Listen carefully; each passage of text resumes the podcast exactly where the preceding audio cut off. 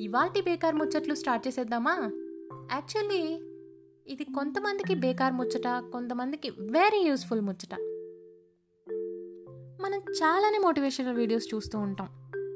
Videos చూసి కొంతమంది చాలా పాజిటివ్ ఎనర్జీతో ఫీల్ అవుతూ ఉంటారు. కొంతమంది ఇలాంటివన్నీ గోడ మీద కొటేషన్లో రాసుకోవడానికో వాట్సాప్లో ఫార్వర్డ్ చేసుకోవడానికో బాగుంటాయి కానీ లైఫ్లో ఏముంటుంది ఇలాంటి వాటితో యూజ్ అని అనుకుంటారు. ఏంటో అండి ఈ సిచ్యువేషన్? పొద్దు పొద్దున్నే లేచి ఆఫీసులకు పరిగెత్తే మనం ఇప్పుడు అలాంతోనే అసలు అవసరమే లేకుండా గడిపేస్తున్నాం. సగం మంది వర్క్ ఫ్రమ్ హోమ్ అని సగం మంది అసలు జాబే లేకుండా.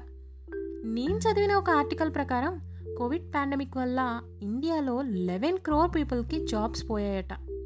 కొంతమంది జాబ్ సర్చింగ్లో కొంతమంది బిజినెస్లో అలా అలా ఏదో సెట్ అవుతూ ఉన్నారు. కానీ కొత్తగా ఏం స్టార్ట్ చేయాలన్నా ఇన్వెస్ట్మెంట్ చేయాలి. అలా చేయలేని చాలామంది డిప్రెషన్లో ఉంటున్నారంట. అలానే ఉన్న డిప్రెషన్లో ఉన్న కొంతమంది మాత్రం చాలా బ్యాడ్ డెసిషన్స్ తీసుకుంటూ ఉన్నారు. సో మన ఇండియాలో సూసైడల్ టెండెన్సీస్ ఎక్కువైపోయిన డిప్రెషన్ ఎక్కువైపోయిన పర్సన్స్ రోజు రోజుకి ఇంక్రీజ్ అవుతూ ఉన్నారట. సో సూసైడ్ రేట్ కూడా పెరుగుతుంది. దీనంతటికీ కారణం ఎవరండి? కరోనానే కదా. By chance. ఇలాంటివి ఒకటి సాల్వ్ చేసే అవకాశం వస్తే మనం ఏం చేస్తాము? వాళ్ళు కలిస్తే మనల్ని ఒక రెండు మాటలు పాజిటివ్గా చెప్తాం.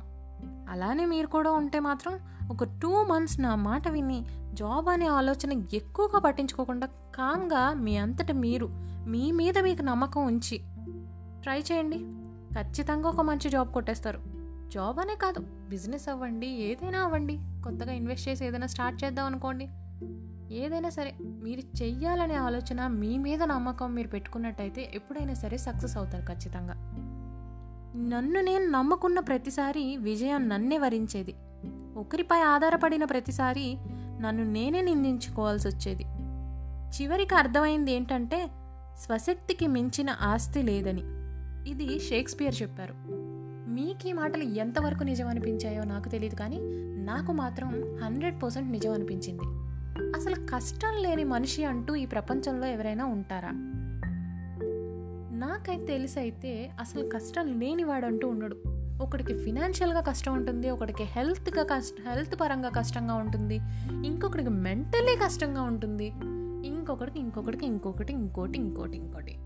అలా ప్రాబ్లం లేనివాడంటూ ఎవ్వడు ఉండడు. ఒక ప్రాబ్లం వచ్చింది అని అంటే దాని సొల్యూషన్ కూడా మనకే తెలుస్తుంది.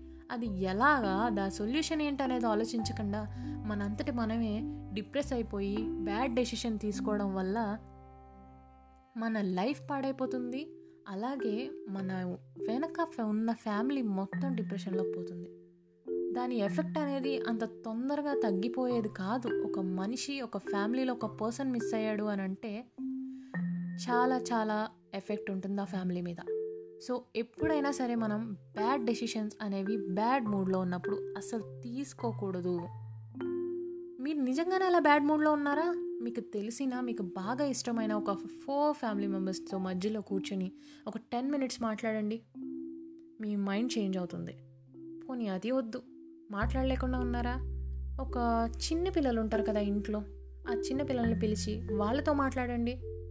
చిన్న పిల్లలతో మాట్లాడితే మైండ్ రిఫ్రెష్ అవుతుంది. మన మూడ్ కూడా సెట్ అవుతుంది. ఇది కాదంటారా?